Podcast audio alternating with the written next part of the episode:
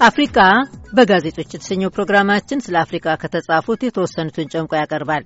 የኢትዮጵያ ኢኮኖሚ እድገት ችግር ሊገጥመው እንደሚችል ተዘገበ። ፒተር ፋም የዩናይትድ ስቴትስ የውጭ ጉዳይ ሚኒስቴር የአፍሪቃ ክፍል ረዳት ሚኒስትር ሊሆኑ እንደሚችሉ ተገለጸ። አንድ ኤርትራዊ ስደተኛ በህገወጥ ሰው አሸጋጋሪነት የታሰረው በስህተት ነው ተባለ። አሳሪዎቹ ግን እሱ ነው ይላሉ። የሚሉትን ርዕሶች ነው በዛሬው ቅንብራችን የምንመለከተው። አፍሪካ ኒውስ ድረገጽ በዘገበው መሠረት ሙዲስ የተባለው ዓለም አቀፍ የብድር ገምጋሚ ቡድን በኢትዮጵያ ኢኮኖሚ ላይ አዎንታዊ አመለካከት እንዳለው ገልጾ ሦስት አበይት አደጋ ላይ ሊጥሉት የሚችሉ ነገሮች እንዳሉ ግን ጠቁመዋል። የ credit ማለት የብድር መርማሪ ቡድን በቅርቡ ባወጣው ዘገባ ሦስት አደጋዎች የሚላቸውን አስፍረዋል።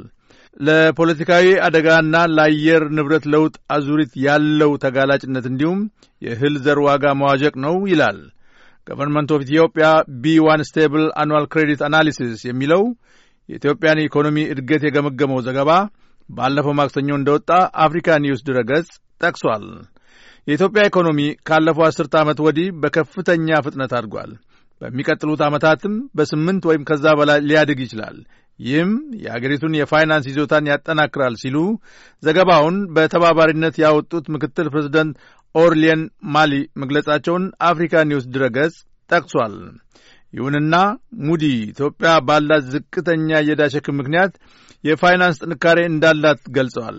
ተፈላጊ የዕዳ አወቃቀርና ጥሩ የወለድ አከፋፈል ዘዴ አላት ሲሉ ማሞገሳቸውን አፍሪካ ኒውስ ድረገጽ ላይ የወጣው ዘገባ ጠቅሷል።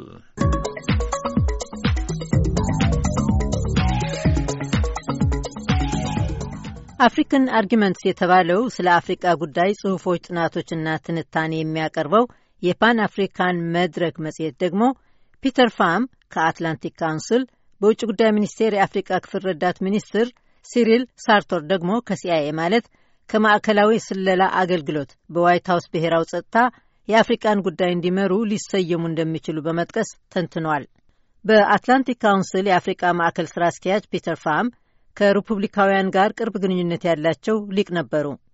ፋም ስለ አፍሪቃ ብዙ ጽሑፎችን ያቀረቡ ሲሆኑ ቢል ክሊንተን፣ ጆርጅ ደብልዩ ቡሽ እና ባራክ ኦባማ በአፍሪቃ ላይ የነበራቸውን ፖሊሲ አጥብቀው ይቃወማሉ።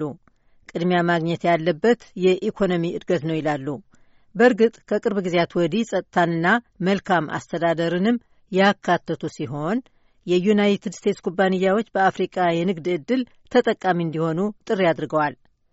ፕሬዚደንት ዶናልድ ትራምፕ በአፍሪቃ ላይ ያላቸው ፖሊሲ ምን እንደሆነ በተጨባጭ ባይታወቅም ቅድሚያ ከሚሰጧቸው መካከል የነዳጅ ዘይት ተደራሽነት ማግኘት በመሆኑ ኢኳቶሪያል ጊኒ፣ አንጎላና ናይጄሪያ ጠቃሚ ሀገሮች አድርገው ሊያዩ ይችላሉ ይላል አፍሪካን አርጊመንትስ ላይ የወጣው ጽሑፍ።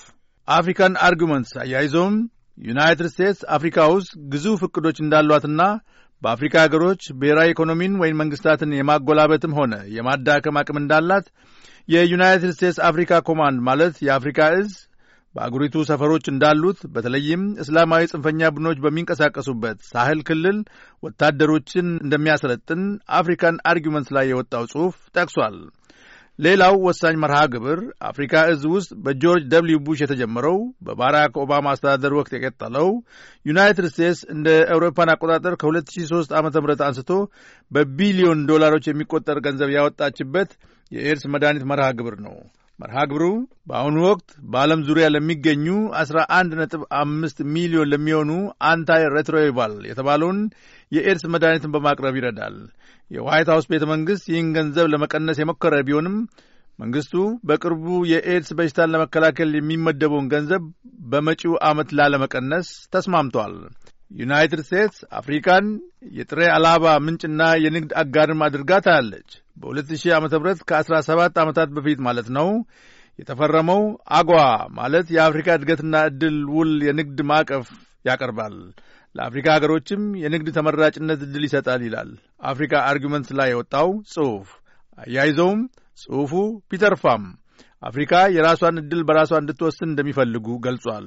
ይሁንና የአፍሪካ ሀገሮች ከዩናይትድ ስቴትስ ጋር በሚኖራቸው ግንኙነት በጋራ ጥቅም ላይ መመስረትን ያካተተ እንደሆነ ግልጽ አይደለም ይላል አፍሪካን አርጊመንትስ የተባለው መጽሔት ድረገጽ።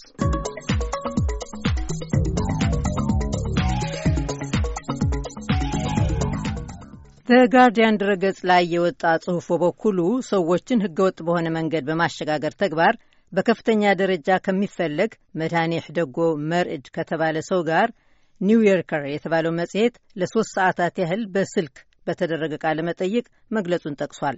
ኒውዮርከር መጽሔት በዘገበው መሰረት የኢጣሊያ አቃቢያን ሕግ ሱዳን ድረስ ሄደው አንድ በጉዳዩ የሌለበት ስደተኛን ተፈላጊ ነው ብለው ሲያስሩ ዋናው ተፈላጊው ሰው በተባበሩት የአረብ ኤሚሬቶች ታስሮ ነበረ ይላል የጋርዲያን ጋዜጣ ዘገባ። ፓሌርሞ ያሉ አቃቢያነ ሕግ ባለፈው ዓመት ሰኔ ወር ላይ መድኃኒሕ ደጎ መርዕድን ይዘው ወደ ኢጣሊያ እንደወሰዱት ሲገልጹ ትልቁ የዓመቱ እስራት ብለውት ነበረ። ተጠርጣሪው ወደ ኢጣሊያ የተወሰደው በብሪታንያ የውጭ ጉዳይ ሚኒስቴርና በብሪታንያ ብሔራዊ የወንጀል አገልግሎት እርዳታ ነው። ይሁንና የታሰረው ሰው መድኃኔ ተስፋ ማርያም በሬ የተባለ የ29 ዓመት ዕድሜ ኤርትራዊ ስደተኛ እንደሆነ ጓደኞቹ ወዲያውኑ ከገለጹ በኋላ ጥያቄዎች መነሳት ጀመሩ ይላል ጋርዲያን ድረገጽ ላይ የወጣው ጽሑፍ። ኤርትራዊው ስደተኛ የታሰረው በስህተት ነው ሲሉ ቤተሰቦቹ ቢመሰክሩም አሁንም እንደታሰረ ነው። ኒውዮርከር መጽሔት እንደሚለው መድኃኔ ይህ ደጎ መርዕድ ራሱ በሱ ስም የታሰረ ሰው ጣሊያ እንደተወሰደ የሰማው በተባበሩት የአረብ መሬቶች እስር ቤት ሆኖ ነው።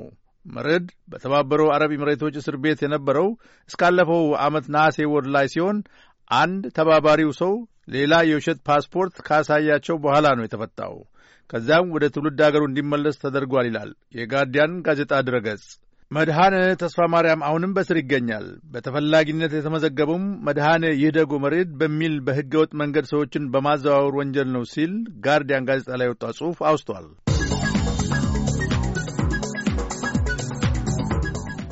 አድማጮች፣ የዛሬው አፍሪቃ በጋዜጦች ዝግጅታችን እዚህ ላይ ያበቃ። ሳምንት በሌሎች ርዕሶች እስክንገናኝ በደህና ቆዩን።